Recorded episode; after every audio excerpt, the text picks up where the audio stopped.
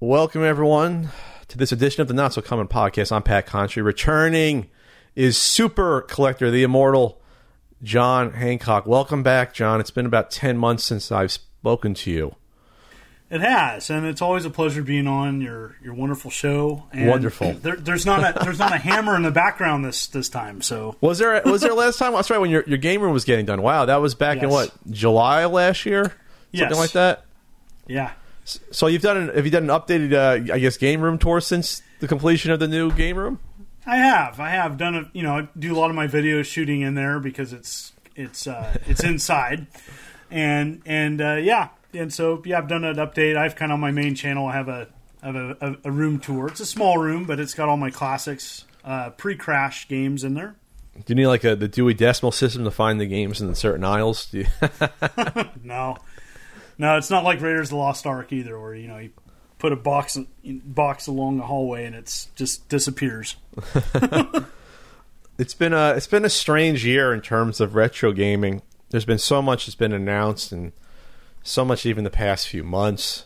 Um, NES Classics returning, even though Nintendo told us that last year. Now they officially, I guess, pre-announced it again for the end of May. It'll be back in stores, which is good news.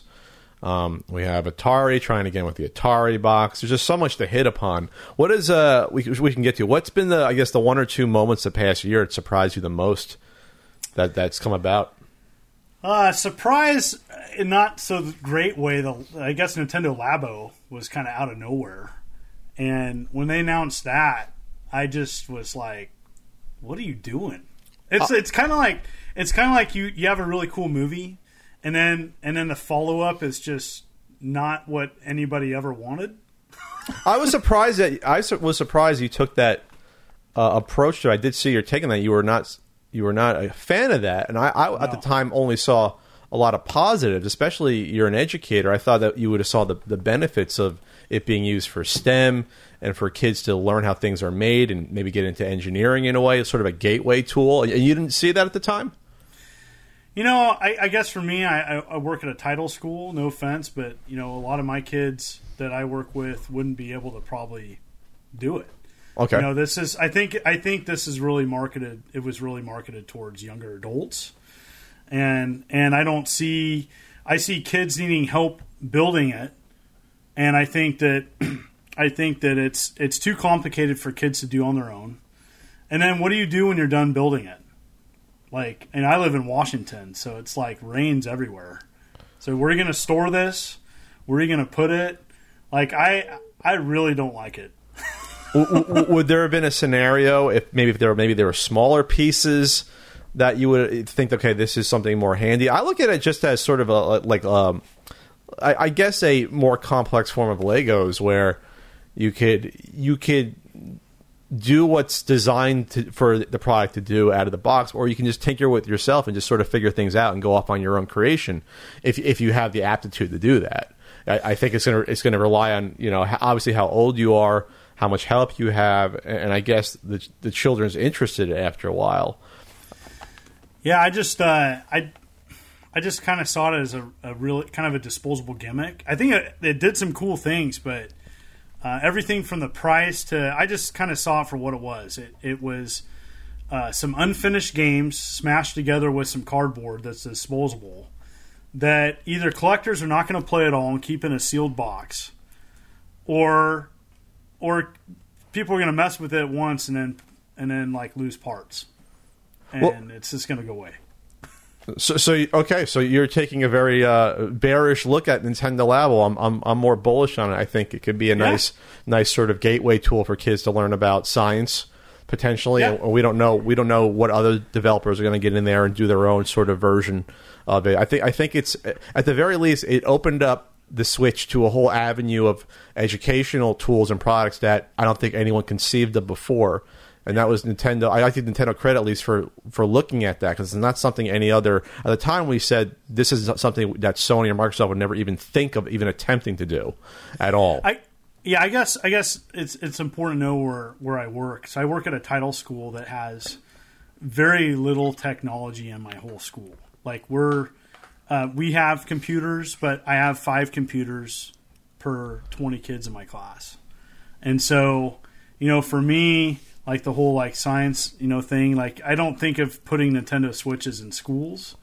And so, like, I just come from a very different perspective on, like, you know, I could take, we could take that money and, and actually get, like, a, you know, a Chrome laptop, you know? Sure. And it would benefit our kids, you know, 10, 20 times more than a variety kit.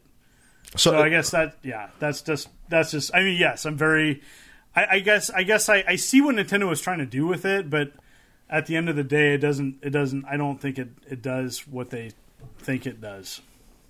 you, th- you think that there's still like a wide gap between the type of people they envision using it and the type of people or kids that actually end up using it? Well, I think maybe in more, um, oh, how can I say this? I would say maybe some schools in Seattle, or maybe some schools with you know that had some money, where you know parents could bring their Switch in and work with the teachers and and uh, do some STEM learning, I guess that way. But I don't see an average school even considering this. What if you're What if you're a parent that say you're leaning towards a Switch or have one, and, you think this could be a good way to connect with your child in order to learn, put something together, build a piano, do the fishing rod, you know, do do the little robot, and at the, and the time the, the child can learn how this actually works, what technology is going into that. You, you don't see there could be a benefit to that at least.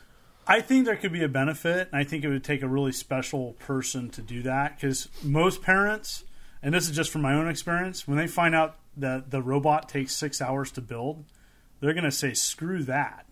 I'm not going to do that with my kid." You, th- you think so? You're not giving Oh, yeah. parents enough credit. No, I don't. I don't think no because we deal with it at our school where the parent is like, you know, they want their kids to know technology, but they don't want to have to learn it themselves. Is that kind of a shame? Uh, I think it's real life. I think it, I think it is a shame, and I and I I'm all for science and STEM learning, you know, but I just I think there's a disparity between what what Nintendo wanted to happen with this and and the reality of the matter. And so I just I mean my local Walmart has them stacked. I mean they're just they're just sitting there. Well, they're cheap to produce because it's just cardboard. And oh, Yeah. people forget that, that when people talk about the price tag, you're also getting. It's not just that. You're also getting, Yeah. the, you know, the educational software with it and the mini Yes. games. It's not like okay, oh, you're getting two dollars worth of cardboard. It's like no, that's really not it. Plus, there's de- design, and, you know, development that went into making this as well. The R and D. Um, it's all that. Yeah, I just I just was not a fan. I saw it and I just you know it's funny because I am a second grade teacher, but it's too hard for my second grade class for the most part, and I just have no desire to mess with it. Maybe, maybe I think it's. Uh, I don't know. Maybe it's like fourth graders, and it's like nine, ten. Once you get that, it's it's more accessible. Yeah, Um, maybe. Maybe it's that. So maybe it's a little bit beyond. Like, uh, yeah, obviously a four or five year old that can barely read enough to in order to follow the instructions and get Yeah. into it. I, I look at it myself when I was four or five. Um, yeah, I couldn't do advanced even Lego stuff at four or five. But yeah, once I got to like eight or nine, I was okay. But not not at four or five, I couldn't do that stuff. It, it took a few years to get into it. So You see the honest trailers on it? no, I didn't see that. No. I did not see that. Exactly how I feel. Well, I think it's gonna. I think it's the way. I think it's gonna sell okay, and I think, like I said, I, it really depends if Nintendo sticks with it. If they put out other supplemental packs, you know, I, I don't see why they wouldn't if it sells well. Um, I think the big thing will be this holiday season. We'll see what happens. I mean, we're so early into the year. Uh, you know, this is still. Remember, this is only we're only we start up year two of Switch. It seems like it's been out longer. Here's my honest take on it, and I know. You Oh, know, you, you've been honest. people- well, yeah. Well, the pitchforks and I, as a Switch fanboys, they can't see anything negative about the about the console. You know, I love my Nintendo Switch, and it has its purpose, and it's good, but it's not the second coming of Christ. I'm sorry. And Wow. it's got some problems. It got it has some problems, and so I think the Switch, the Labo was a gimmick, and people talked about it, and it kind of checked April off for Nintendo, saying, "Okay, we don't have to do anything for that month until we get other games out that they're rushing to get out, and they don't have to. They just, you know, April's done, and now they can talk about May." So You think that was it? You think like this is the generation of the Power Pad? Because the Power Pad was always going to be a short term product. They just needed to fill that holiday season up, have something to talk about. You know, Yeah, and nobody else is going to duplicate it. So they can they can have that educational they the educational game is checked off, and if it doesn't sell, then they don't have to do it again. And nobody's going to duplicate that. And I think it's you know it was a it was a it was a conservative gamble, and they can move on if it doesn't sell. all right. we have the slightly cynical take on the Nintendo Labo from John Hancock. Uh, that, that, and fair enough. Uh, Yeah. we'll, we'll see how it plays out later this year. If we'll see if there'll be supplemental packs or not, or we'll see if it crashes and burns. Like, like Yeah, the, did we trade? Did we trade places or something? Uh, Yeah, oh, like- he's saying- saying- Uh, maybe it'll be hey, the, but the Wii Fit sold tons of them, and people I, I knew people that used that Wii Fit for a good six, seven months before they got rid of it. Maybe. Oh yeah. I think Nintendo could, especially with the motion controls, they haven't even. And it sounds to me like there's some recent news about some potential Wii games coming to the Switch, or they're looking at that. You know, they have the motion controls built in, so I I want a Wii Sports. Honestly, between you know, I would totally get a Wii Sports for the Switch again because it was fun.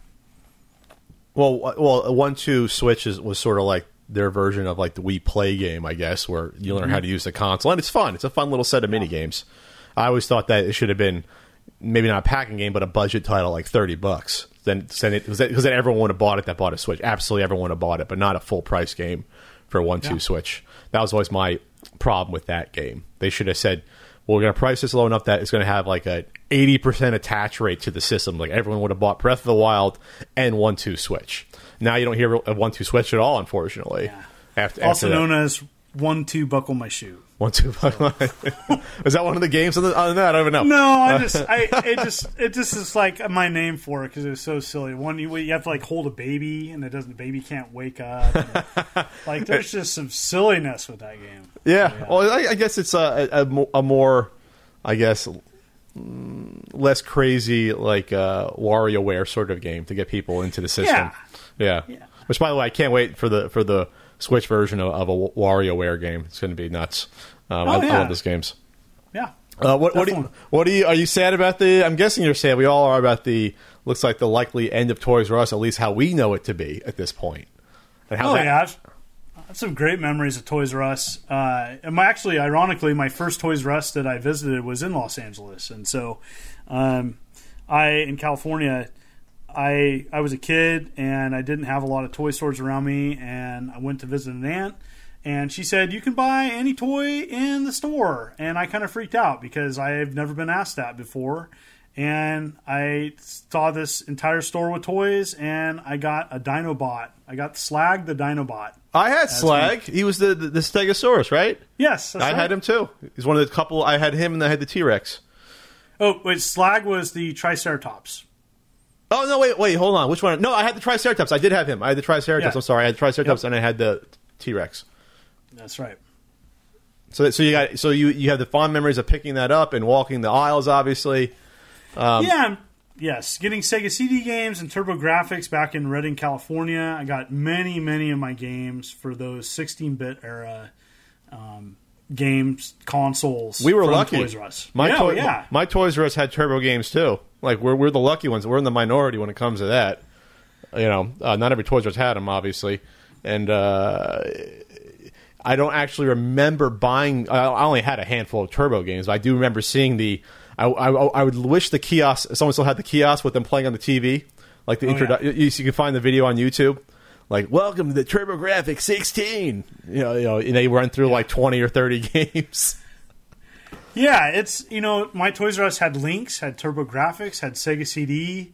Um, you know, it had all the all the classics, and you know, as a Lynx owner, that was one of the only places you could go for games. And so, you know, going into Toys R Us and looking at the sorry selection of Lynx games, and praying to the game gods that more games would come, which did, which never happened. So, You got you got that nice version of Gauntlet, at least. yeah, yeah. I've been trying to beef up my, my small Lynx collection just because you know, for a lot of those Atari arcade games from the mid '80s that were fantastic, those were the either the only or best ports of some of those games. It's the only console port I know of APB, for example. You know, so if you wanted to play a, a good version of it, that's that's find an arcade somewhere, or you know, or I guess download MAME and get the ROM, or you get the Lynx. Um, yeah, Yep. like, like I mentioned, like the Gauntlet uh, version. Uh, even games like uh, what's the other one I, I just uh, was looking at the other day. Um, Rygar Arcade, Oh yeah, Rygar Arcade. Um, i- is is it Ninja Gaiden? Ninja Gaiden, Ninja Gaiden the arcade. Yes, that's right. Ninja Yes. Gaiden Arcade and, and Ninja Gaiden Three uh, is on there as well. Correct? It's both of them. Yes, Which yes. is which is always weird to me how they will go from the arcade into three. Yeah. but yeah, so the Lynx is a nice little system for games like that that for some reason never bothered to come out. I have not pl- played Rampart on that system, but I'm sure it's a great, almost probably Yes. near perfect arcade port from from based upon the other games or close to it. You know, um, so yeah, I think it's a cool little system that, for, for a little Atari handheld because of that. You know, I, ironically enough, uh, a good friend of mine who's a big fan of it, he kind of commented that it's actually with Atari collectors kind of like this this kind of like abandoned land because it's it's not really considered a console and it's not really a computer and so both kind of pools of Atari fans kind of don't look at it seriously. And that actually gets less attention than like Atari 5200 even. But it's awesome. I mean, for what it uh, what it offers is awesome, but it's just it's it's really it's really kind of the black sheep of Atari collecting. That's that's that's a shame. That's really a shame because there was a time where people were sort of interested and there was buzz when it first came out. They had a good marketing campaign. It just just sort of fell by the wayside, probably because again, if it's mostly Atari games on there, you know, most people will be like, "Eh, well, where's where's where's Mega Man? You know, where, where are those games?" Yeah. But that happened with the TurboGrafx as well. There was buzz for the first year, and after that, no one cared. you know, right. because they didn't have the support. You know, give me the system that has Street Fighter Two on it. Oh, it's not on this then. Okay, I guess I'll just get Super Nintendo or Genesis, and that happens. It's like, where, where's the software at? You know, we need to draw the games first. Yeah. And, and yeah, and I have to say that our our TurboGrafx artwork sucked. oh, it was, it was Compared atrocious. to PC Engine, just terrible. I mean, they got it looks like some of the artwork looks like an eighth grader drew it. Dungeon Explorer, like yeah, literally like someone in fifth grade. Dungeon Yes. Explorer. It looks terrible. Yeah. Uh, Bomberman's terrible. Yes. Even even the stuff for like Bonk wasn't that great. It was okay. It, it, it, it succeeded for a short time in spite of itself. You know, there's Yes. maybe something like Legendary Axe was pretty good, but uh, most of it was just was atrocious. Keith Oh, Courage man. and Alpha Zones. Yeah, that wasn't good. That wasn't good at all. I was gonna say, go back to the Link. So I'm still amazed you can find new old stock for almost every game. Like the majority of the, of the majority of the library, you can buy brand new, brand new for a low price, which to me is amazing. How how much how many they produce and how many they didn't sell. I guess how many were are still in a warehouse somewhere. Yeah, Uh, you- it's cool. There's a whole following on Atari Age where you can upgrade your screen now. The McWill. Can you really? McWill. Th- th- yeah, you can upgrade your screen. hmm Interesting. And there's an SD card, uh, multi cart that you can get. What? And yeah.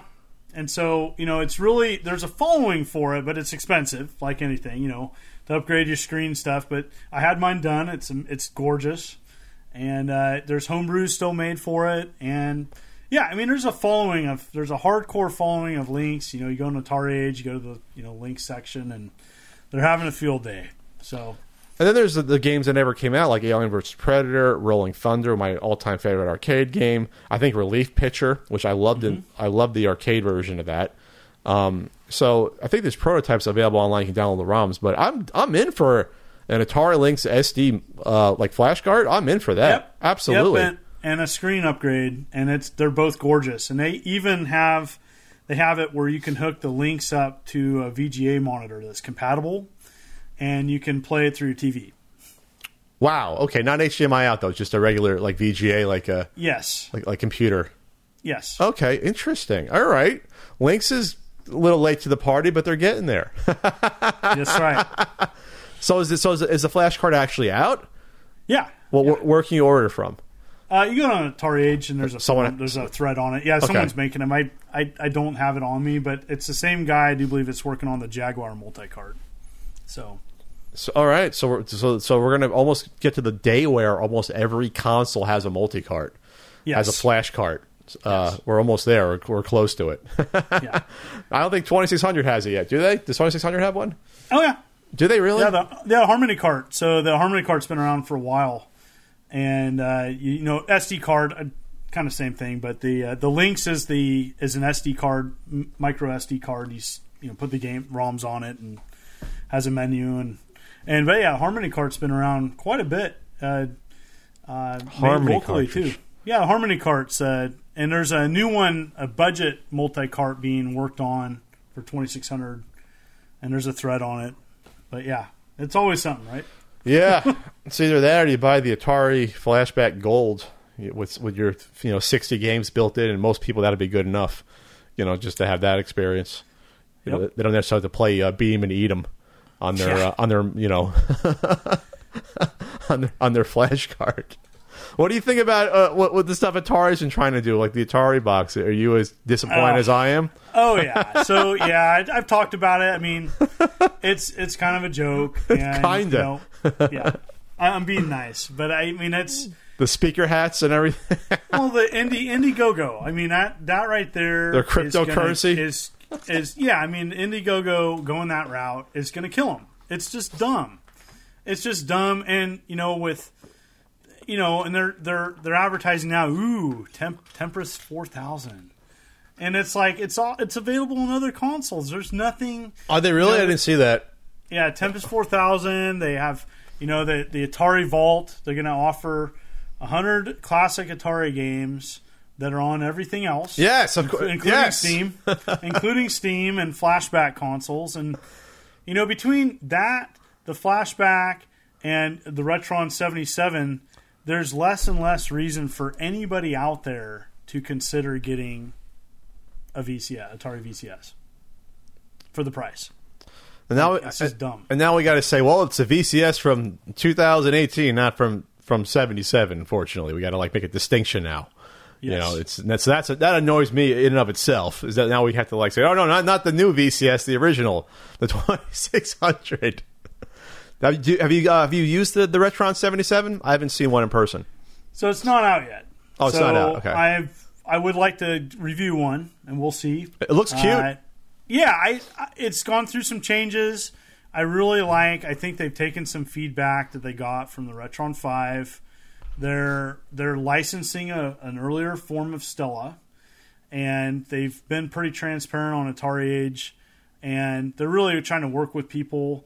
It won't work with the Harmony cart, which is a multi cart, but it takes an SD card slot, and it's going to have a bunch of options. Um, and so I'm really looking forward to this. It's going to play homebrews. It's going to play up to 16K games out of the box, but it's going to be an open source device, which means people can modify it and hopefully offer other features. And so, you know, nothing official. Again, this is you know this is just me reading uh, what Hyperkin has post posted on Atari. So they're not locking out, so I can just load ROMs on an SD card and I guess an emulator on there will play them. I don't know that, Okay. but I don't see why not, even with some modifications. Sure. I, I'm hoping that this gets unlocked or altered. That you might as well say, screw it. We'll just throw on a 7800 emulator on here and 5200 and have it be your little Atari all in one, you know, console. You know what I mean? Like, there's no, no point of having three separate ones. There, no one's going to buy a separate, you know, 5200 one necessarily. You might as well make it all in one somehow, or make an adapter for. it. You know what I mean? Like, do something like Yes. that with this. I, I think that would be a smart move. And you'd sell I so many more.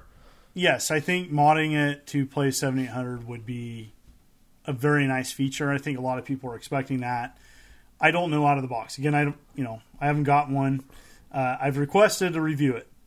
Yeah, I'm interested. I think it's a good good idea because while you're looking at, well, you can just get the flashback, you know, HD. That might satiate you, but yeah, maybe I want to play Tax Avoiders every now and then, even though no one does. You know, but but, but just but but be, be able to put the cartridge in at least and, and do that. You know, I mean, because let's think about it. Everyone's playing the same, you know, 30 or 40 Atari games, and they're calling it a night.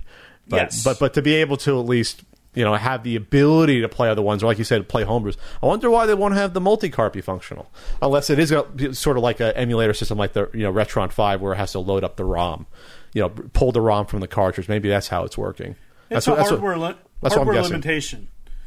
Okay. Uh, the other the other thing that's important to know about it is that it's going to have a quick menu screen, so it's going to be uh, booting up within a couple seconds, and that there's customization when you boot it up. You can uh, there'll be some options for you to customize your own screen uh, when you boot it up. So they're really they're really kind of working with the public. I I you know since they have announced this project product, uh, I've been I've been interested in seeing it evolve. It's the first you know clone hardware of Atari in 40 years. I mean, you'd think that well commercially acceptable. I guess there's there's FPGAs that have been made that are like six seven hundred dollars, but for like you know commercially viable product, it's been 40 years and nobody's done a clone console of the Atari. Sure, sure. Yeah, I think FB, FPGA will be the simplest answer in the long run to a lot of these issues, and then you won't have to deal with you know 15 different pieces of hardware. Speaking of that, we have the retro block still potentially on the way. They might be too late to the party though after all these pieces of hardware are out. It really depends on what happens. Um, but yeah, it's sort of like we're getting to the not saturation point of the new form of old hardware, but it's all getting out there now. I mean, we'll probably have, uh, I'd say, most systems covered within a few years. You know, we have we have like uh, like with the RetroBlox and the, and the CD. Uh, you, SEDI. You have CD based systems potentially, you know, like the PlayStation One, and potentially, you know, uh, uh, Turbo CD, where you can just hook that up to a an HDMI output, and as long as you have an, the emulator for it, you can load up your disc. You know, so we're, we're getting to that point. I mean, we're going to get to the point where I think that, I think they they finally what did they unlocked the they cracked open the Saturn what only a year ago. They're figuring that yep. out. So yep. we're, we're getting to the point. We're going to get to that point pretty soon which is fine for preservation. It's fine so I can continue to play these systems. But yeah, because I think the current concern is going to be ten years from now. Yeah, finding a, a, a Sega Saturn that still works properly without having to get it, you know, modded or worked on. It's it's a it could be a real concern going going into, uh, forward into the future. Yeah, I agree. I think that I'm looking forward to having. I'm always all for hardware replacement because one out of one hardware is going to die, and so having these these new retro consoles that play old stuff. I, I'm all for it as long as it's done right. And I think sometimes some longtime fans get frustrated when, you know, the company is trying to make a profit and they, they shave a 25 cent part off of something and it just, it kind of ruins the experience. You know, I think, sure. I think a lot of people would look at AtGames and get frustrated. You know, they, they had flashbacks for so long without a cartridge port, and now I wonder if AtGames is kind of scratching their head saying, maybe we should have did that earlier. We you should know? we should have done our own Retron seventy seven. yeah, you know because I think it, I think at some point that's going to be an issue. You know because I think the Retron seventy seven could possibly take the bite out of flashbacks. You what, what you, wasn't there a flashback with the cartridge slot? One of the versions. Okay, so no, what is what no, is what what's what was there? I thought there was an Atari release that had a, uh, a cartridge slot. You, there was a mod. You could do a flashback. So Curt Vendel, what, who was an Atari employee, was uh, I do believe he engineered the Atari Flashback Two and Two Plus. Plus, and what he did is he left a spot on the PCB, the actual ah. board, that you can install a cartridge, uh, and it was not 100% compatible, but a lot of people did it. You could, he, you know, he he made it to where you could install your own cartridge. It was a flashback two. Yes. So that one, there was a you could you can cut that baby open and get a cartridge in there somehow. yeah, you had to you had to mod it. You had to buy the parts, and you had to, you know a lot of tinkering. Not not my jam. I, am sure I'm sure uh, I'm sure AtGames wasn't happy with that. Yeah, I know. Uh, I just I don't know. You know, I I don't know when At Games took over the flashbacks, but yeah, that was I think before they did that. Let's see who who manufactured that one back then. That was one of the yeah. That was these these flashes have been out. Flashbacks have been out for what over ten years now. It's been a while. Yeah. yeah. Interesting. Mid two thousands. Yeah. Really, the first first run of these sort of consoles that still continue to this day, and and, and now we have all the you know all these um, like the Retrobit Generations. They have the follow up one that's just coming out now. Did the follow up come out yet? I think it came out. Super Retrocade. Yep. Yeah. Super Retrocade did a review on my channel, which for my scenes an improvement from what I've seen at least. It is. I what I they now there's a little bit of controversy about with that is so they just released a 1.1 upgrade. Now originally they said that you would be able to upgrade your console, and it sounds to me like you can't. And so all the people that got a 1.0 are kind of kind of screwed. There's no firmware uh, to there's update. No, there's no firmware to update a 1.0. Uh, at least I haven't heard of one. And so, but there's a 1.1 out now, and it fixes some of the sound issues. And they've added a couple ROM, different ROMs and stuff. But on a side note, you can add ROMs to a Super Retrocade out of the box. Oh, you can. It's, yeah, it's pretty cool. It's not even locked down. You can just load up your ROMs on a, on a on a on a SD card. Yep, you turn it on, and uh, and then you you insert the SD card, and after you have your ROMs on there, and then it pops up. And, and so that's like MAME ROMs, I'm guessing. Yeah, yeah. Wow. So it, it becomes so instead of buying your instead of buying your uh, your uh, Xbox original Xbox and have it converted, you can just buy one of these and do it. And it'll play other retro consoles too. It'll play like Game Boy, and it'll it'll play you know some other retro consoles too. Have Not you- everything, but it's pretty cool. I was going to say, what is it? What is the, the sort of the the ceiling of power for games? So can you like pull off like I don't know Mortal Kombat three on this thing? Will that play all right? Yeah, it doesn't do 3D. It does great like late 80s, early 90s arcade games. And there's certain pockets it does better than others. Like Teenage Mutant Ninja Turtles, the X-Men arcade game, no problem. Neo Geo games, no problem. Really? That's Other, very, th- very, yeah, very other than like Metal Slug 5. and then it's USB uh, controller ports, correct? Yes. So that that so then you can use whatever you want. Then at least you don't have to deal with the, those. No. No? So there, there's a big issue with 1.0. I've been that following fixed- this. that they fixed with 1.1 that fixed the controller port issue. And so there's some controller. Um, there's some, it has limited. There's limited USB controllers that work with the What? release. Yeah, I know. Why would they they lock it down? Oh man, this could be my system. I can I can play Rolling Thunder on my on my TV. I th- yeah, I don't know. I haven't tried Rolling Thunder, but I'm pretty sure it'll, it should work. That's Um, very surprising. Oh, it includes the official carrying case if I buy it on Amazon. Oh, that's interesting.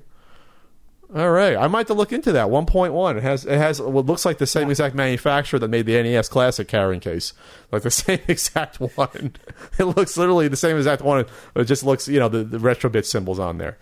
So that's your your endorsement for the Super Retrocade over the awful retrobit generations. Oh yeah, no, Yeah. it's like night and day. Um, it, and what's cool is it has AV AV ports in the back, and so you can play it on a CRT. Ooh, okay. and you get less lag. You get it's it's kind of more of a genuine experience, but it's pretty awesome. I I've messed around with mine quite a bit, and I like it. And there's a forum. Uh, there's some forums that are adding uh, additional features to it. So yeah, Additional features in terms of uh, future. adding ROMs and what's compatible, and Oh, making okay. images for the ROMs. So when you boot it up, you can you know uh, the menu system's a little clunky, but yeah. There's not that many reviews on um, on Amazon. I'm sort of surprised uh, about that. It's only like six. Uh, looks like at this point in time. But uh, speak, speaking of uh, consoles with tons of games that we've already purchased 20 times before. So, what do you think's going to happen with the uh, the NES Classic? Think they'll make it make enough this time, like the SNES Classic? I'm, I'm I'm hoping that they've turned the page here. It sounds like they have, at least to me. Yeah, so it's it's kind of interesting. So they made a bajillion. They sold what five million SNES classics. You can get them regularly whenever you want, for the most part. Yeah. The Super Nintendo Classic. They've done their job with that. I can order on So- Prime right now. It looks like. So the question is because you can mod, you can software mod that right, and you can put NES games on it, right? Yeah, you can put the, almost uh, just about the yeah you can put the entire library on the uh, the NES Classic. So so what I'm so what I'm saying is, can you put the NES games on the SNES classic? No, it's just Super Nintendo, I believe. Okay. Okay. Yeah, I think I think it's good. I think you know, um, I'd be nice if they had like a packaging variant or maybe some different games. I think if they put different games on it, there's going to be more people going to buy it. Uh, I'm not sure they want to go through that. Or like a no, what I'm saying is like a packaging variant, so they can keep a lot of the same games they had on the first run. But even if they added a, just a couple games, because all those variate variant variation collectors are going to go out and buy it.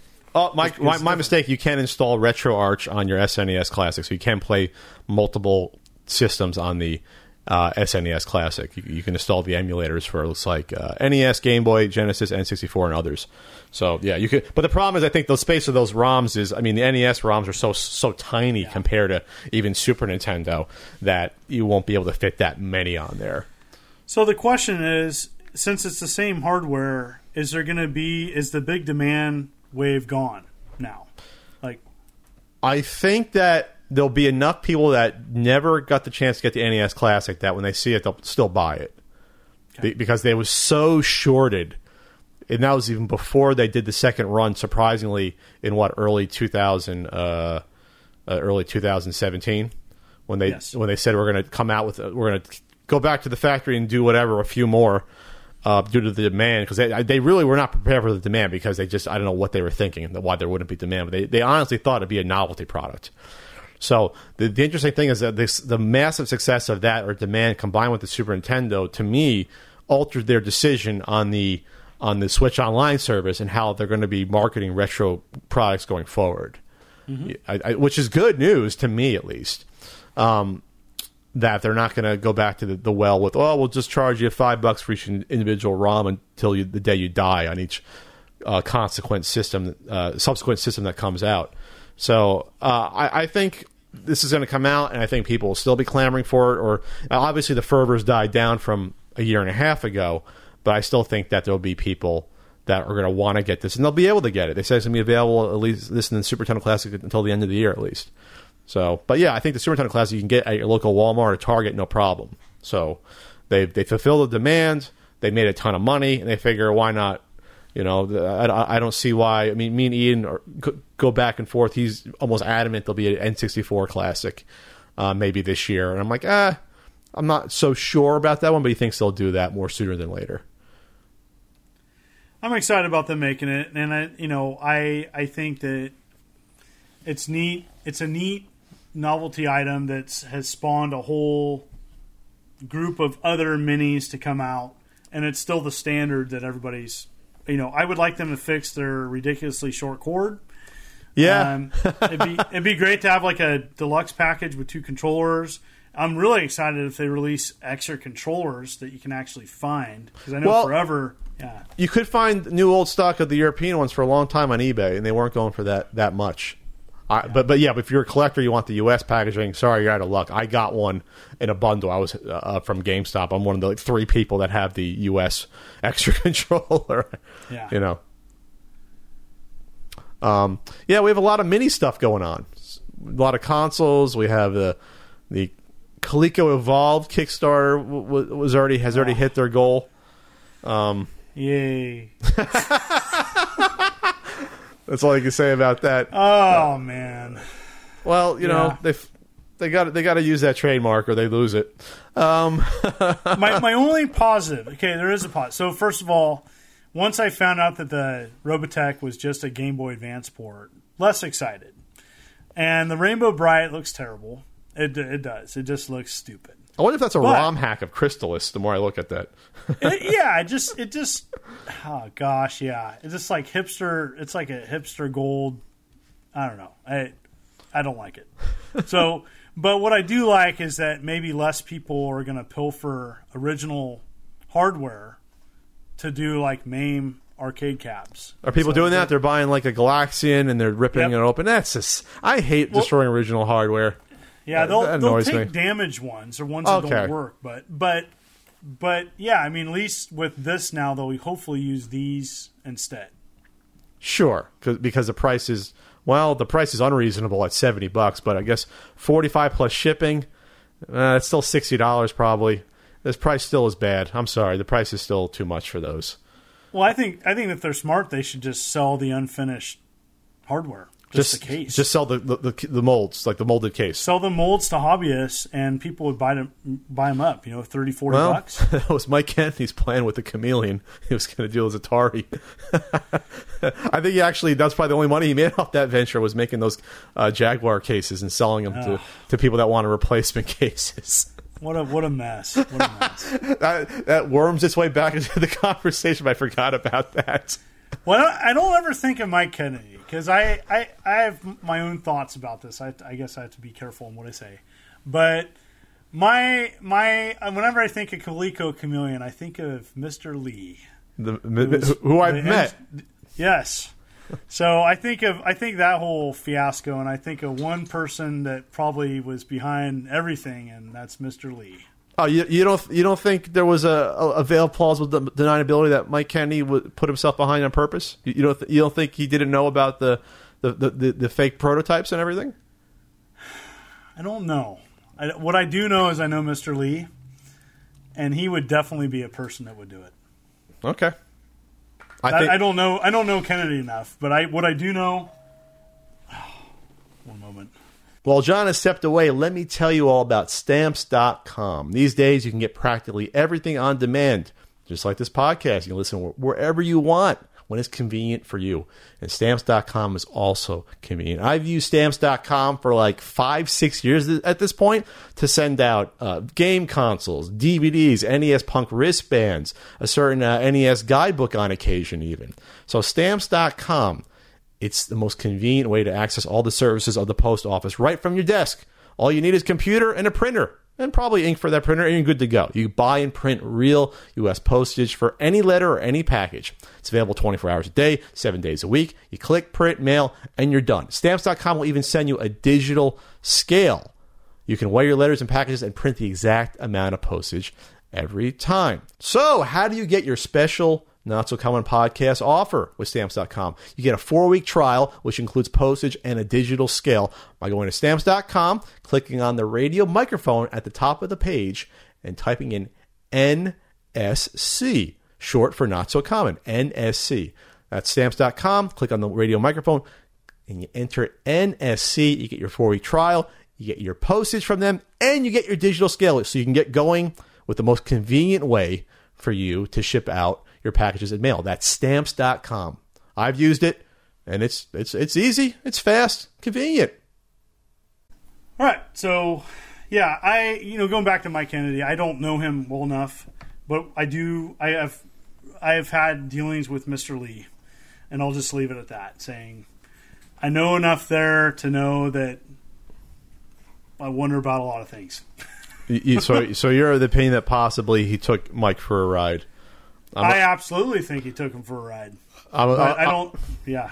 I'm of the opinion that even if that happened, Mike did enough to bury himself even before that point. That's that's oh, I'm, sort of I'm my, sure of that. Yeah. yeah.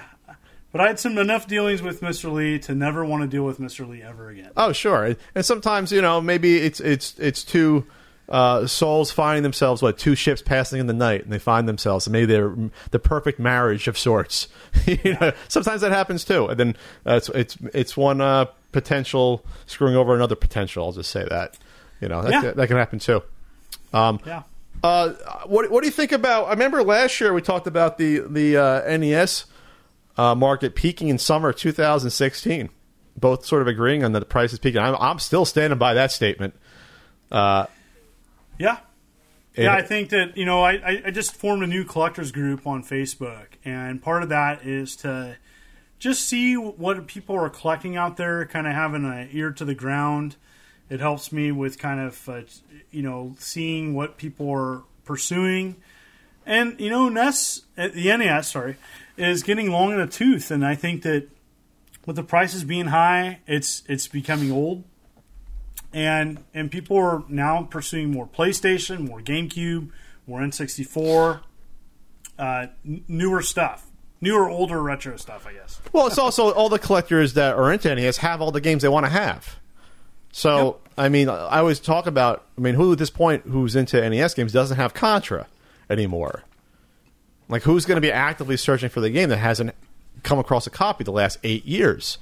So, so when I see a, a game like that drop from forty-five to like thirty bucks or less, I'm like, well, that's only natural because the demand isn't as high as it what it used to be. You and know, at what point does it's less than thirty emu- bucks actually? I think. and what point does the emulation and the availability of playing old NES games, NES games, multiple ways, 100% accurately, affect the market? The the Chinese ripoffs, the AliExpress, and versus the high price of original software. Does it where people more and more people say I'll just get a Raspberry Pi or I'll emulate it on my computer or I'll you know play it a hundred different ways versus getting that beat up old Contra cart. I think I think that's what you're touching upon is I think people are, are done with the original hardware to an extent. They, they don't see the need for it anymore. So if that's if that's the case, then they can just buy like like you said, they can buy any other means of getting these games. Like you, you buy the NES Classic, and for most people, that's enough yep. to sort of satiate that desire to play some of these games. Um, and and yeah, and and people shift, they change, they get older. Maybe they don't pursue it as much. They have less uh, income. I mean, ten years ago, a lot happens in ten years in people's lives. There's a lot, yes. a lot. Uh, you have a lot more expendable income in your, for at least for me, like in your late twenties versus late thirties that I'm now on. Officially late thirties. Jesus Christ, I'm old.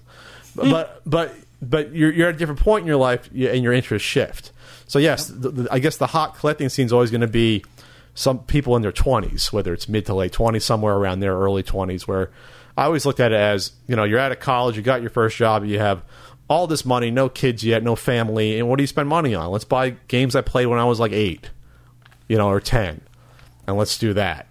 And we've seen it in waves going back to the 90s with the Atari, the, the you know first run of video game collectors, then it goes to the NES, and now we're just seeing it progress and it's only natural. And I will say this, and I keep saying this to make a point, not to scare people off, but 2000, um, and, let's see, end of 2016. You know, no, 2017 was the first year I saw NES games being treated as Atari games, where you had dollar bins of NES games. I had never seen that before in my life, uh, being around collecting for 20 years, seeing that at conventions, more than one where here's a bin of uh, NES games that are a dollar each, or, or, NES games thrown in with other crappy dollar items. I never saw that before, but now I have. So I think once you reach that point, that, t- that tells you something about the amount of the amount of NES games that are out there that sellers have versus the amount of interest in getting those games. It's, they're not equal anymore. It shifted. It, it, it went from in like 2006 where oh my god, all these seller, resellers are starting to get into it because they realize people want these games so then the prices start going up because they buy those games and hold on to them. Now they have them all. There's no one to buy them anymore. So naturally the prices start going down. And I think we're officially there now. Because when you go to the yeah. swap meet, we talk about the amount of time I go to the swap meet. I don't go that much anymore, but yeah, you don't find the games like you used to. No, and I, I, think you bring up a good point. So first of all, going back to your comment about collecting, I absolutely agree with that. You know, a lot of my friends that are my same age have everything they want. They talk about it. Yeah, you know, I or down or have downsized once, twice, multiple times, and and getting back to the product.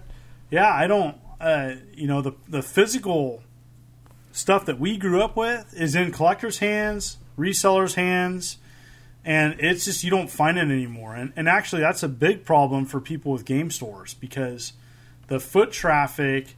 I think in the next 10, 15 years is going to shrink to nothing. Is that because you know, the, uh, people don't value the physical media itself anymore? Part of it. I think part of it that, and it's just being gulped up faster. You know, once the, once the dollar once the dollar bill started appearing for for games, you know, first it was Atari, and then and then Nintendo, and then you know, fast forward, I you know, and it's still the the the, the word you know there's still a question mark whether disc based stuff will be co- collected like cartridge based stuff but but I think that physical media is going away in general. Less of it is going to be found. Um, I'm not saying like 10, 15 years at yard sales. And then, then what happens to retro game stores when less foot traffic comes in with, with physical media? They either can they survive, diversify, or they close up shop. I mean, that's really your options. I mean, we're we're starting to see in the Northwest where uh, a couple a couple stores have already closed this year. Really? So yeah. Which which one? I mean, if you don't want to say GameStar, GameStar, some GameStar stores in Portland. Oh, I heard they closed about six of the GameStars. Yeah. Correct. Yeah. So they had about eighteen stores or twenty or something like that. They're at their peak, and they they contracted. They closed some stores. Yeah, you know, and and I think that uh, I think there's still a big question mark. Have we peaked, or is this just a shift? And and at what point does people that don't grow up with physical media affect the market. Mm-hmm. Where and then I think Nintendo is brilliant doing the net, the NES Classic, and so um, you know at what point does that affect the collecting market as well? Where instead of getting original hardware and original games, I'm going to get something made by the company that plays the games that's cute and that's called good. And it scratches that itch. Yes. I, I mean, look at I always look at what was the game Ian said that shocked him? Uh, Earthbound that he saw none of them sell at the last Portland. He saw. He said, "I looked around. I'm looking at price charting. It's not 190. It's less than that. Earthbound. I think it's like 150. But that was a 275 dollar game like four years ago. Yeah. And so it, it lost half its value. 50 percent. It drops because people realize that okay, I can play as other means. Why do I have to buy the original cartridge? Yeah, it is $150 on price chart. I was looking at the wrong thing. 150 bucks. And people used to sell at the, even try to get them at the swap meet for like 250 They try to sell it at the swap meet, that game. And uh, yeah, I think there's going to be a shift in attitude. There might be a shift in even maybe long term with consumerism and I don't know your carbon footprint or what have you. I don't know, but if that happens, then if people want to accumulate all this stuff, I mean, I moved into my my new place and I still have too much stuff, even in a bigger area. So I'm like, okay, enough's enough. Is it worth it to store the stuff in my garage and never look at it or get rid of it? And that's I agree with- and that's where I'm Yeah, I getting agree. to. I agree with the consumerism statement. I think that there's a generation, you know, millennials and younger, that you know they can't afford what the previous generations have had, especially Boomer generation, this disposable income. Even Gen X, you know, having this crazy physical media man cave. I think I think that younger generations look at that and say, "That's not what I want," you know, and and have opinions of it and uh, more of a minimalist uh, approach and I think that that's that's that could be that could really affect collecting. And I think you know going back to you know previous thing that I said on podcasts, there'll still be people out there doing it. You know, I may be one of those people like you know like the old train people. You know, I loved when you brought still- up that. I loved when you brought up that metaphor because I've been using it the past year, but it's perfect. yeah, you know that like you know there's still going to be people out there that Crazy loons like us. yeah, yes. that that are into the you know the retro gaming and the physical media, and they'll have shows. It just is not going to be as big or popular, and it's just going to die down. We'll we'll see. I see retro collecting being more fractured too.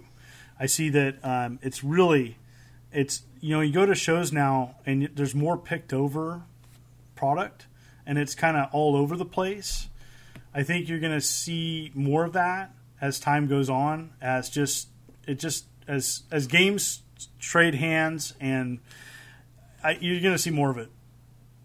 You, are you talking about just when you go to a game, uh, like like a show with retro games, you're not going to find desirable products anymore, or it's just all the all the trash out there? Everyone wants their 20 copies of Base Loaded 2. Is that is that what you're referring to?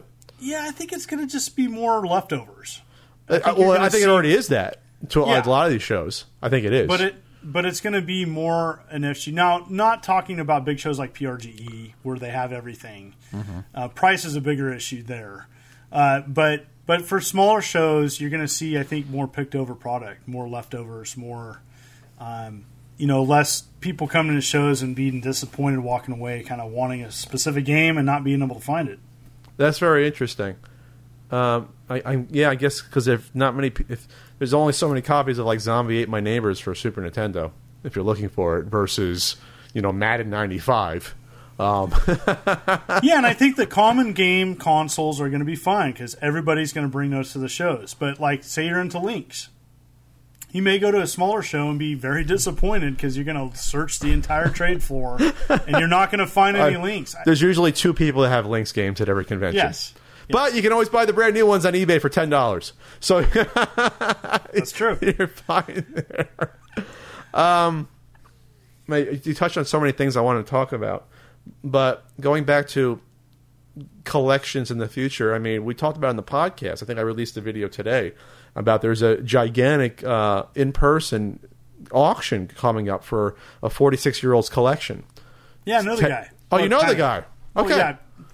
So he's a guy on uh, Atari Age. Okay. And he was, uh, I don't think he was working for AtGames. He was a spokesperson, or you know, he was he was a nice man, huge collection, very nice, very professional, and you know, uh, yeah. And so he's auctioning his collection off. Crazy collection. A lot of P- old PC stuff, 90s and 80s, um, Yeah. from what I saw. There, even some Neo Geo stuff in there, some TurboGrafx stuff in there, Super FX.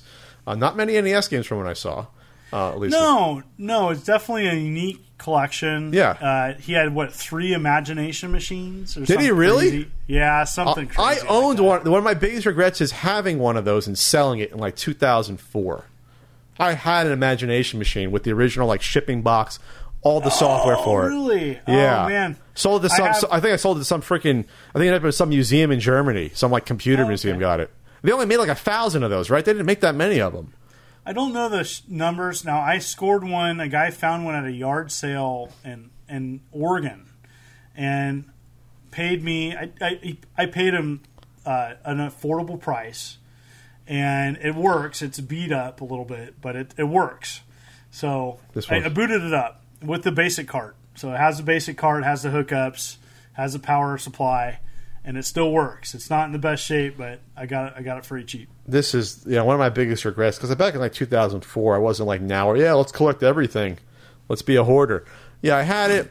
I had, my cousin got it from his neighbor, gave it to me, and I was looking at it. I mean, it had everything. It had like all the financial software, the word processor. It had some games. Wow.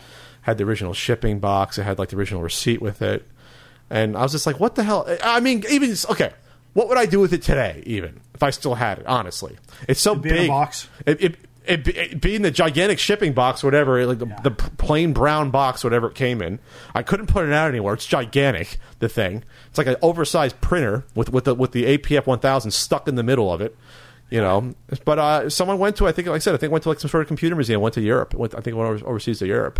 Is- Awesome. Is, is when so they- they're going to do more with it than me. I think yeah I think I read somewhere they either made like less than a thousand or barely a thousand because who the hell would have bought that? No one bought the APF 1000. I was lucky. No. Enough, I was lucky enough to find one in the box. I don't think I've ever seen another one in the box besides mine. You know, it's like, no one made them. There was like they didn't make any of those. You know, Baseball game's pretty good for it too. is it really the baseball? game? Yeah. I mean, all I remember is the creaky controller on it. It's like Oh, creaky, the creaky. te- controller's terrible, but the baseball game's pretty good.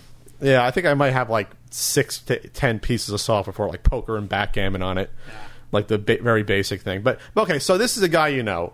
He's forty six. He's been collecting for a t- for years. He's done books. He's into this. He's he's in on the preservation side, and even he's like, okay, I think I'm done. This is the end of my journey with this mm-hmm. stuff. Yeah, I think I think that a lot of collectors are hitting that where either they're not collecting what they used to, or they're ready to downsize. And it, you you brought it up earlier in this discussion. You hit that you hit your forties, and and I'm there. I mean, that's why I want my games to be part of a museum because it's taking up a lot of space in my house. Sure. And you know, at some point, you have to decide what am I wanting to do with my collection? Am I playing all my collection? Can this go somewhere else and be better served? You know, I think at some point any collector needs to look at their collection and ask that question. Oh, absolutely. You know? I, and, So- and but I think I'd be very cautious if you're opening up your own regional museum or your own museum with your own stuff. Absolutely, but that was a disagreement I had with Chris Kohler, where Chris is like, "Yeah, museums will take your stuff." I'm like, "They're not going to take everything." Like, there's only so many museums are going to take it. I don't think. I don't think uh, uh, any old museum is going to want someone's entire Sega Genesis library. What the hell are they going to do with that? They might take certain pieces you know, and have that on display 50 years from now. Like, here's a Sega Genesis set up with like 20 popular games. But they're not going to need an entire library of a console. Um, and so, I, so I think people are in for a rude awakening. That's what, that's the one thing that Chris Kohler did agree upon. Is like if you're going to sell your games, you, you better sell them now. This is the most most of these libraries are ever going to be for these consoles. And ten years from now, uh, they won't be nearly what you think they're going to be. You know, you're not going to be able to you know retire on some of these collections like you thought you would like a few years ago. Um, so yeah, I think I think collectors or people that get into it the past three four years, speculators, they're going to be in for a big rude awakening. I, I, and I think some have already started realizing. From I know some people already started to downsize. Uh, your friend here is, is getting rid of his collection, and I think it's going to follow suit. It may not be a domino effect, but it's it's. I think it'll be a regular flow once we get into the 2020s. It's going to be a, a regular flow. It's going to happen more and more. Well, and I think there'll be people jumping in too that'll. I think initially there'll be people that will be buying it up, and I think it's just going to be a gradual change. And I think collecting in general is just going to be changing. And I think the question is, nothing stays popular forever. You know, we've we've had this great wave of video game nostalgia in the last, you know, I would say game shows have been around you know, early, late nine late nineties was you know the World of Atari, the Classic Gaming Expo, the first Classic Gaming Expo in Vegas, and since then it's just gotten bigger, and now there's more and more places doing their own regional shows. There's about 12 to 15 retro game conventions in the U.S. every year, something Yes. like that. And I know that you know that because you go to them. I go to some of them. Yeah. and and you know and and there's pros and cons about it kind of spreading but yeah now the question is uh, how long is it going to last and and where's it go from here? And but yeah you know it's uh, it's a it's a crazy market right now. I i have i'm a good friend that's a game store owner and uh, he he i talk to him all the time and and he thinks he thinks yeah this could be it right now. Right now, like this is the peak, and from now it's just less and less interest, less people coming in, less people buying that original Super Nintendo uh, console, unless the original games. I don't, I don't entirely disagree. I think it might have to, they might have to follow the GameStop model of diversifying their stock, and, and like and like I said, I think something like Portland Retro Gaming Expo will always be around. But you already see it shifting to more of a celebration of, of the culture of retro games versus the physical media themselves. I think that's it's going to be more focused on like the arcade, maybe maybe even maybe even stuff that people want to visit, but not necessarily own like like the you know like the setup of consoles. It'd be cool to play it for a weekend, but I don't need to own sixty different consoles. You know, I don't need to have all of that in my house. I at least learn about it. I know it exists, but that's okay. You you can keep it here, or I can come visit it once or twice a year. Yeah, but that's yes, and I think that's where uh, a, a, museum model, and, and again, you know, this is something that I'm going to attach, attack, and address hopefully in the upcoming years. Mm-hmm. And I think that people want to visit game stuff, but don't necessarily want to own it. And even if they, like you said, they saw it, great. And you know, there's there's a lot of things to to be addressed, but you know, I'm uh, I think the museum model for certain game games, and, not even having everything. I think you just need a fun experience, and uh, that I think that's going to be sought after. We'll see. Yeah, maybe we'll get a bunch of video game history museum sort of types of places throughout the U.S. Maybe that's maybe that's the future of my collection as I stare at my M my M82 or is that the M M M8 in the in the shrink wrap still that I used to ship it. But anyway, Mike, John, you should help me do my game room. It's still a mess here. I still got to decide. What I'm doing is I'm I'm keeping the games out that I have shelf space for, then deciding okay. If I don't have room for 70 Sega Genesis games, I decide which 77 Sega Genesis games go into storage. I think that's the best way to do it. Keep out the ones I might actually consider playing at one day, and that's my that's that's a big leap for me versus having everything out. you know? Let's curate as I stare at my. Well, Sega Master System is only 114 games, so I can look at them all besides. Oh, I got Rampart, the European one. Uh, over there. By the way, I'm done with my Master System. I got that Buster Douglas manual finally. Oh, congratulations! So I feel empty. And I completed my. I completed my my. The I think I, you probably know it. Well, maybe not. I completed the NES. That's done. That's done. Done. NES. Except for like five manuals. I'm not going for all the boxes, but I think I'm missing like five manuals, and that's it. So yeah, I'm definitely I'm getting down to the nitty gritty for my NES, NES collection, and so I'm down to 25 boxes. Okay. And I have I have a couple that you need, by the way. I know. I have like three or four. I think I told a mutual friend. And I was like, "Oh, I have that. How did I get that?" yeah, I have to say that, uh, and I also just got donated a Mr. Gimmick complete. Someone donated that? Yeah. That's like that's yeah, a, was Mr. that a cool, cool, cool grant or eight hundred bucks, something like that? Yeah, and I, I watched your video on it. it did such a good job. Do you know I that. Do you know I edited that the day before that Portland Retro Gaming Expo in 2011? Oh wow! I I I had such a manic energy when I was younger. I'd say I really didn't start feeling old until like a year and a half ago, two years ago. Uh, I could do feats that I could not do anymore. It was nuts. But yeah, I edited that 18 minute video in 24 hours and got my ass on that plane to that tiny my first Portland Retro Gaming Expo where I sweated my ass off. I had a, t- a lot of fun uh, in that parking garage, underneath that parking garage.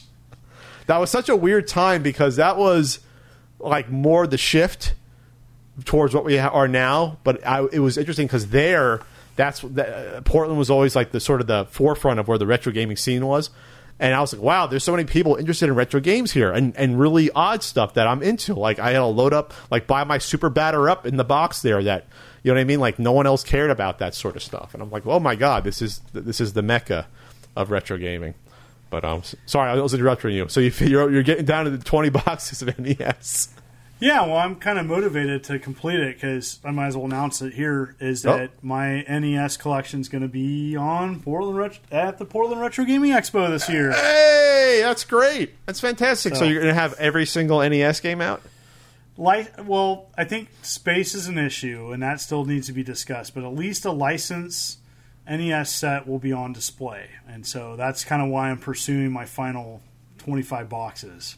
That's cool though. That's very cool. Yeah. Do you think I should partner up, bring out some a uh, couple of rare pieces, bring out the NWC or something to go uh, along with that? Yeah, yeah. Be- I mean, Rick Rick Weiss is kind of hidden this. Uh, this is kind of his uh, brainchild, and you know he wanted to he wanted to have Atari displayed, but then you know he's like, it's time for Nintendo. They had Atari last year though. That was beautiful display. Yes, they had that. That's Rick's, beautiful. Rick's collection. yeah. with uh, you know, and so we're gonna take that same display and put the licensed NES set A boxed or, or just cartridge. box. So it'll be my collection. Yes, So all in box protectors and little stands and stuff. all yeah, all most of my collection with a couple probably upgrades. Um, I'm working out a deal right now to get my boxed uh, little Samson. So uh, I, I, I had I had a box. I had a sorry, I had a cart with paint splat, but I finally got a really a really yeah, I got it for five bucks, and so yeah. Someone you know, like took a paintbrush and just hit it. Uh, yeah, it's it's it's it's on there and it's staying on there. Wait, so maybe we can work out a trade for the few boxes that I have. Well, complete in box ones that I have. We, I'm not sure I can piece out just a Kid Clown uh, box and have an extra cart and manual. I'm not sure even how I got that complete box. Now I think about it, where did I get that? I, I, I can't remember how I got some of these, but when I got them, they weren't that much money. That's for sure. yeah, but that's one I'm missing, as you know. As I know, I know a few others. A couple kind of surprised me because they weren't to me that hard to get. But I was like, oh, you don't have that one. I was like, oh, I, interesting. I'm missing Terminator. You know, for some reason I just passed that up. You know, it's just just never got it. yeah, I never got it. You know, I'm missing some other silly stuff. Maybe shouldn't say it, say it on here. Everyone's going to get it now. but quick, buy it while we're talking. What's Terminator complete in box? Oh, it goes for eh. Not too bad. Buy it now, uh, 105. Well, I guess it's uncommon. That's not bad. It's not That- bad. That's not bad. That's not too bad. It's not too terrible. No. Ter- Terminator 2, that's one that's really cheap. You can Yes. find. Yeah, you don't see Terminator 2 much, the original. No. Interesting, they both came out roughly the same time. That's right. I uh, wish I had a, an NES app open. I can really see that. I'm too lazy to access that. What do you think? so, so you're gonna have it on display. All right, I'll think about taking. I mean, honestly, uh, I have like the NWCs, and that's I'm not bragging, but I- they're in a fucking bank vault, and the only time they ever come out is when I show them off at a convention. At this point, like SoCal, oh, you show them off and have an armed guard nearby, and you can, you know, and it's fine, you know. But otherwise, there's no point uh, to, for me having them at this point. Besides entertaining some really interesting offers, but that's really it. Yeah, yeah, and you could talk to Rick Weiss would probably be the contact for that. But he he asked me, hey, would you mind? Uh, you know, so I'm taking off work to uh, to box it up and to you know set it up, and it'll be a cool video. And so I want, I'll be able to you know have a video about it for people that can't come. But um, of course, and uh, and but it, it's going to be nice. It'll be nice to have it on display like that because that's really what I want to. You know, that's my ideas of of really promoting a, a local museum is having That's a start. like that. Yeah, it's a the start of it for sure. a start. Maybe we can trade for maybe the uh, the few Turbo CD games I still need. Maybe we can trade that. Oh my God, did Kid Clown go up in value? Wow! Remember that was a twenty dollar game. Oh my God. Not now. Well, hopefully some of that stuff dies down too. But it seems like some of these NES games, like Little Samson, never kept going up. That tapered off a little bit. Uh, but it seems like these ones that people discovered were probably, to me, just as rare, if not rare. People are now, wow, Kid Clown. That's that's just as hard to find as Little Samson, if not more so. You know, I'm actually going to downgrade Little Samson's rarity on the third print run of my book from rare to very uncommon because originally I had it at that, and I really think it's not actually rare. Uh, Little Samson, it's just very desired, which is not And rare. It's very desired. So I think I might just go very uncommon with that. Something like Kid Clown is, is, is to me just as hard to find, you know, or even a game like Chiller. You know, you don't Chiller's like- pretty tough. you don't come across that just uh, you know just at the flea market. It's oh, oh I know. For example, I know someone who found a little Samson manual at the flea market. You know, I don't think I found a, I don't think I found a, a chiller. I did find a Kid Clown manual at the flea market though. Wow. that was weird. That's a whole other story. I don't know. I forget how I found it. What I found it with, but it was like another game that had the Kid Clown manual. I was like, okay, I'll just buy the manual for a buck. That's how I got my manual back in probably like 2010, before it was really worth that much.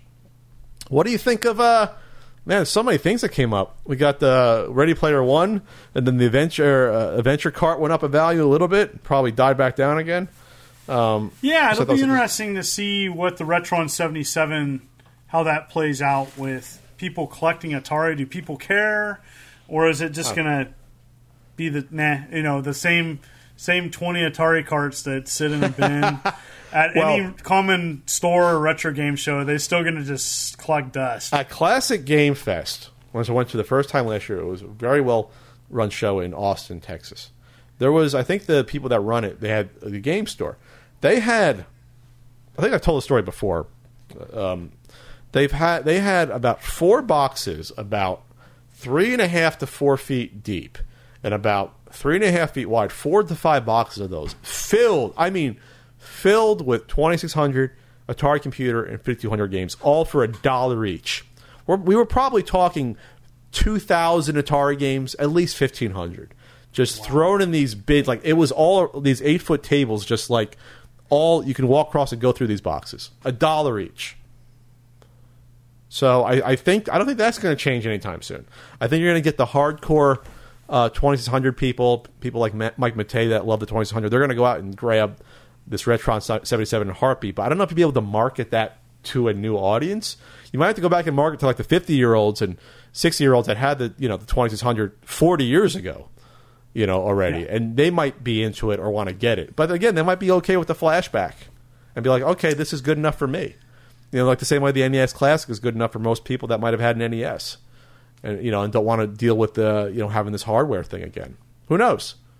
You know, it's all about finding. It's all about the people that want to take the time to find the old software, clean it, you know, and then hook it up to the TV. But at least it's HDMI; it'll be easier, right? One thing about Atari carts is they're indestructible, kind of like NES carts, and that they just kind of, unless you throw them out, they just kind of hang out still, and they, they exchange hands and they get a little bit faded. And you know, I just I wonder, and you know, I don't think it's going to be some huge huge deal, but I think I think it might, you know, there might be a market for, you know, the top 20 playable Atari games that, you know, instead of selling for a dollar, they might sell now for $2. I was waiting for you to say You know. five. They might sell for two. We might, Yeah. you might blow blow the roof off the market. Yeah. you might be able to get uh, uh let's see, you might be able to get yeah, uh, like Pitfall? S- Pitfall or Space Invaders or uh, yeah. uh, what's what's my favorite one? The Activision one. I always forget the name because I'm an idiot. The one with the cops and robbers. Uh, oh man, Keys, uh, Keystone Kapers. Ca- Kapers. Yeah, Keystone, Kapers. That's like my, one of my favorite Atari games. Or Garry Kitchen. Garry Kitchen. That's right. Uh, or a game like Heroes, kind of hard to find, so that one always has Yeah. value to it. They didn't make a huge amount of those, but um, or uh, Ch- Chase the Chuck Wagon. People want to play that one. Um, uh, did you have any opinions on the new uh, WATA grading service that was announced? Okay, so I think it's a better service. And Absolutely. I don't have any. I don't think I don't have any ill will towards it. Again, I, it's kind of a wait and see. I, I do have an opinion of it, but it's not. I, I I think the people running it are smart. I think they're doing it better.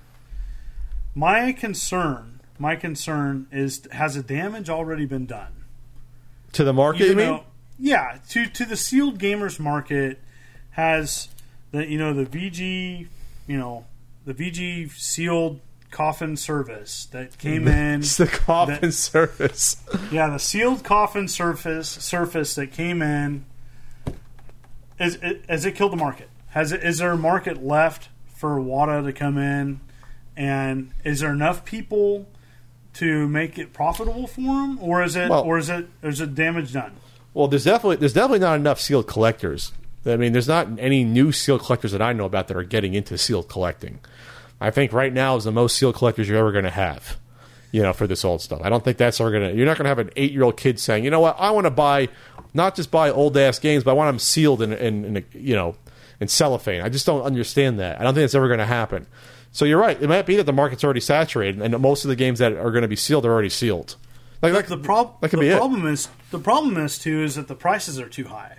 So yeah, this service is targeting those higher marketed games, but the problem is let are less people buying stuff because the prices are too high, and so are less people going to use the service because the market is at the, its peak and it's only going down now.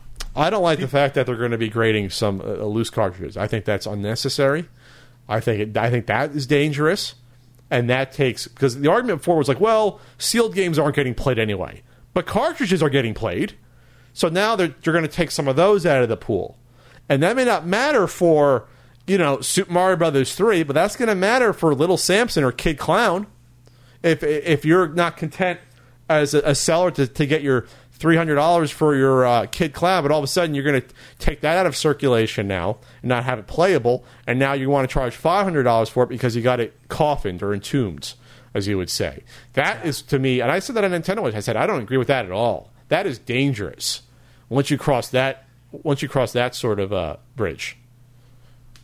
Well, and the other thing too is how I, I, I need. I guess the question mark is how many people have to use the service for them to be profitable.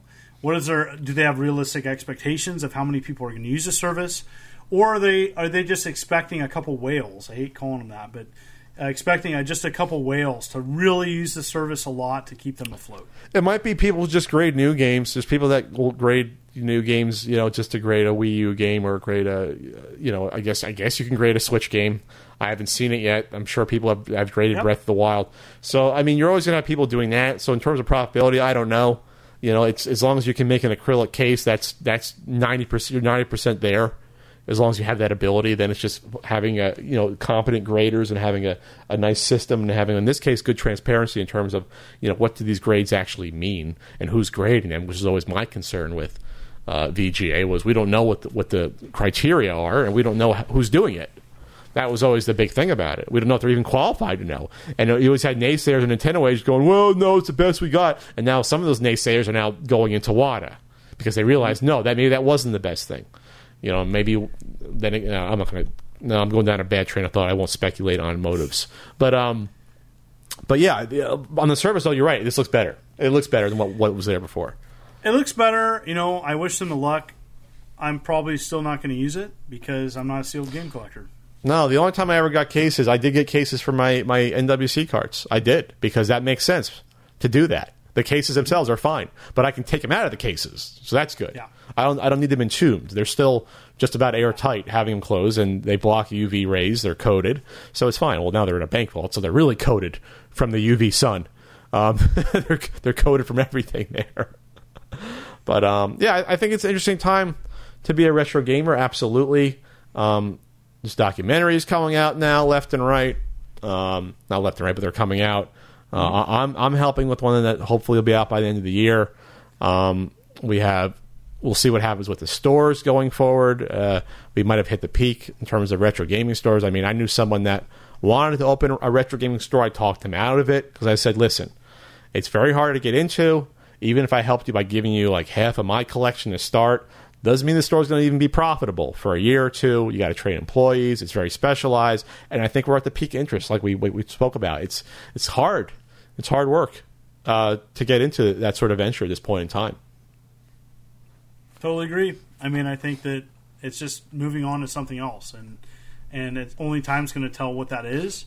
Uh, does it mean that people are going to start pursuing Xbox and GameCube collecting and PS2, and is that going to blow up? And is that going to be the future of retro collecting?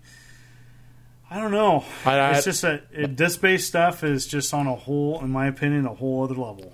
It, it, it is, and, and to me, my my thought was always that I don't think you have the affinity for those consoles to the same way. Like, I don't think you're. I'd be shocked if you ever have a bunch of people that become like PS2 completionists and go for the whole library or original Xbox or Xbox 360 versus those people that say, okay, I'll just collect those cool games or the subset of games that I that I like.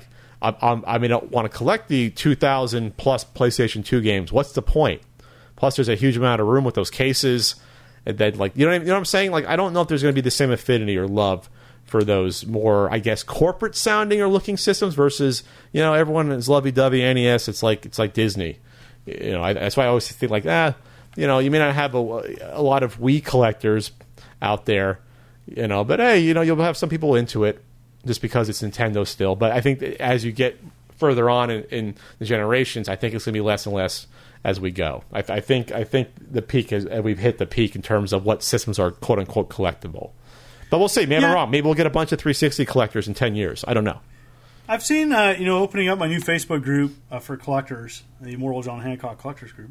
Uh, I have found some people are pursuing those disc-based collections, those huge collections. Now, I have no desire to get a PS2 collection, just because a it's space, and b I think PS2 is going to be more desirable z- desirable on a, like a subset level, like Yeah, yeah. all the fighters or all the RPGs, kind of like PlayStation. All the Atlus games, something like that. Yeah. Yeah.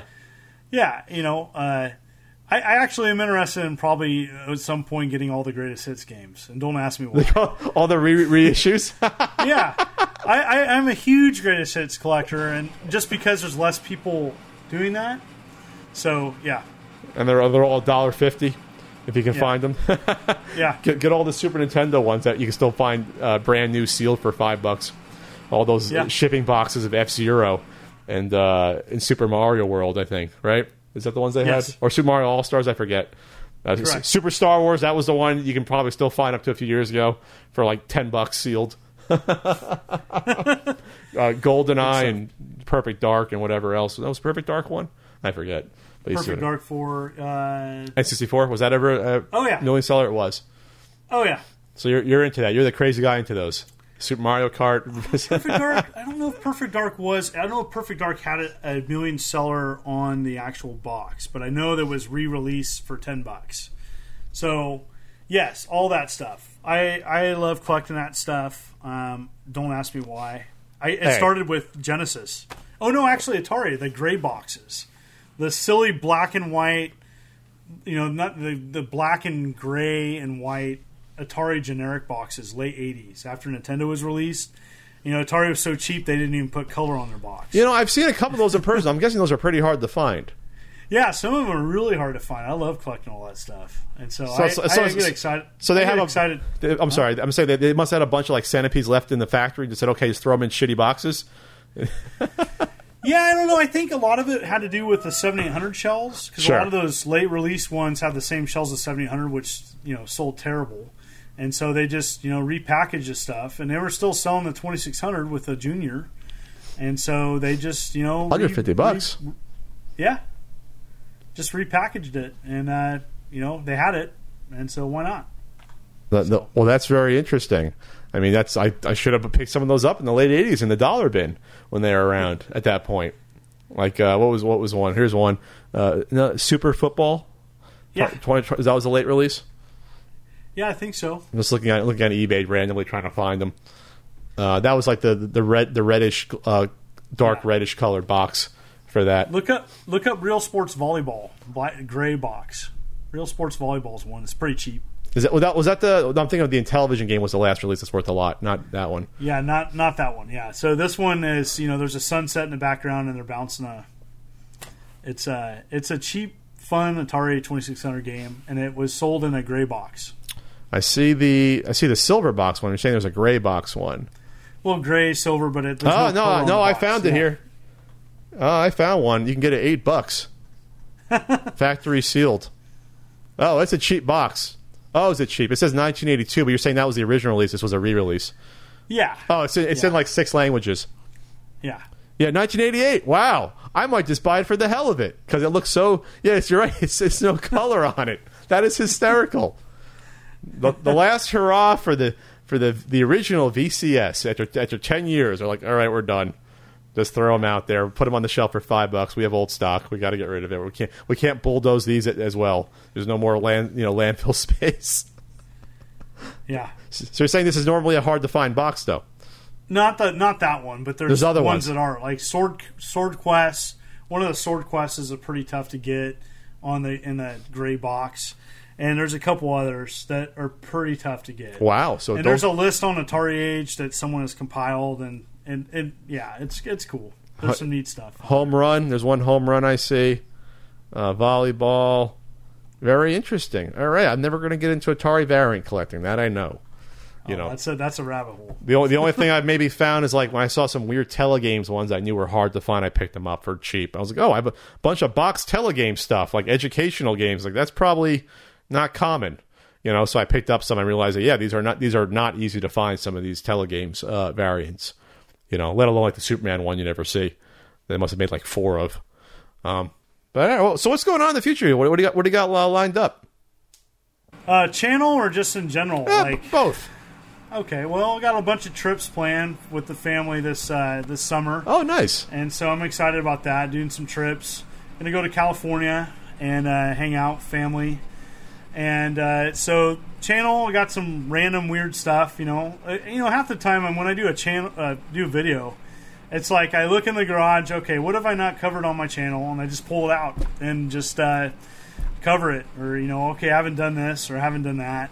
Uh, sometimes I've gotten really excited about just testing old hardware. Like I haven't tested something in a long time, and so I'll just take something out of my collection and just see on camera if it still works. And so I, I have some fun with that. Like to do some 3DO, CDI, some 90s stuff. Um, just stuff that's been in my game room too long. I'd like to test it and talk about it. Very nice. Uh, uh, gonna do the Seattle Retro Gaming Expo. That's in June. The Vancouver Retro Gaming Expo. Gonna be hitting some expos. I'm, I'm going to New York this year, and for the Long Island Retro Gaming Expo. What- So that's uh, I think I was invited to that one one year. When is that one at? Oh geez, they're gonna get mad at me not saying exact date. Uh, do you believe uh, July 21st? Okay. No, that is not the date. Um, gosh. Long Island Retro Gaming Expo. Don't I don't remember the date. I'll look it up for you. I'll look I'm it up so for you. That's that. okay. Long Island Retro Gaming Expo. Let's see. Are you going to go to the Missouri uh, Game Con? That one? I got invited, but I'm doing a family vacation, and I can't go.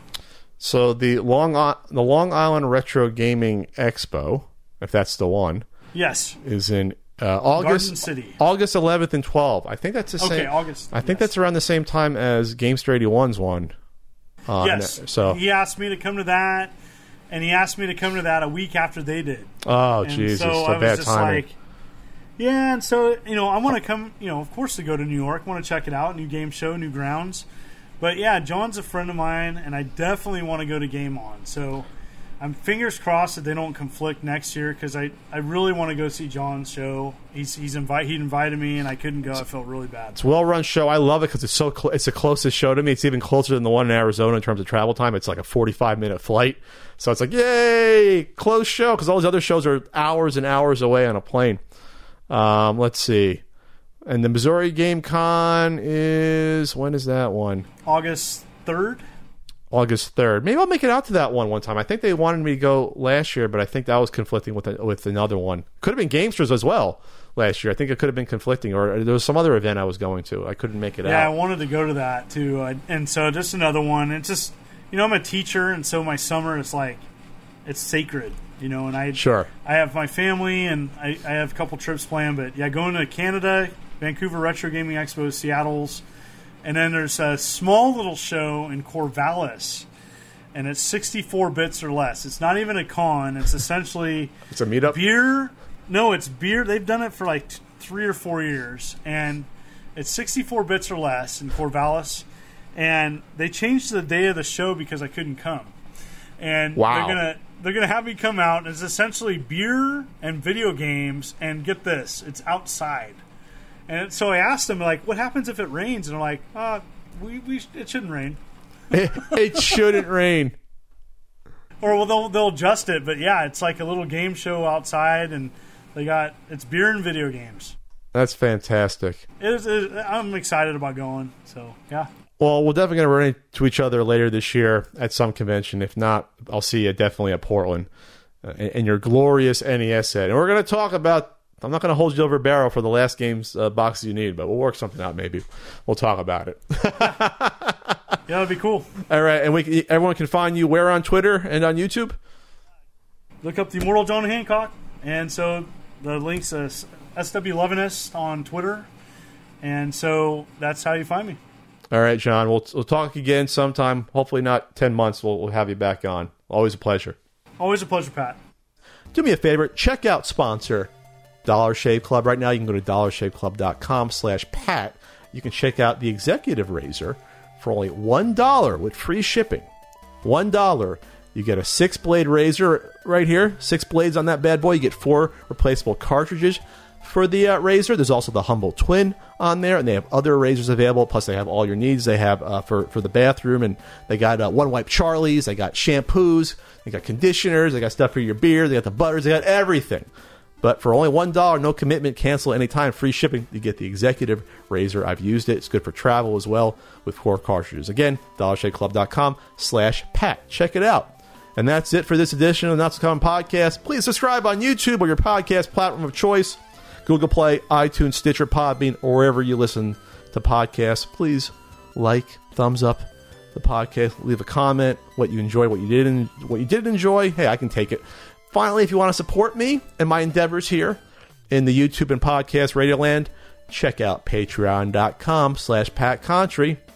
I appreciate it. Thanks. We'll see you next time.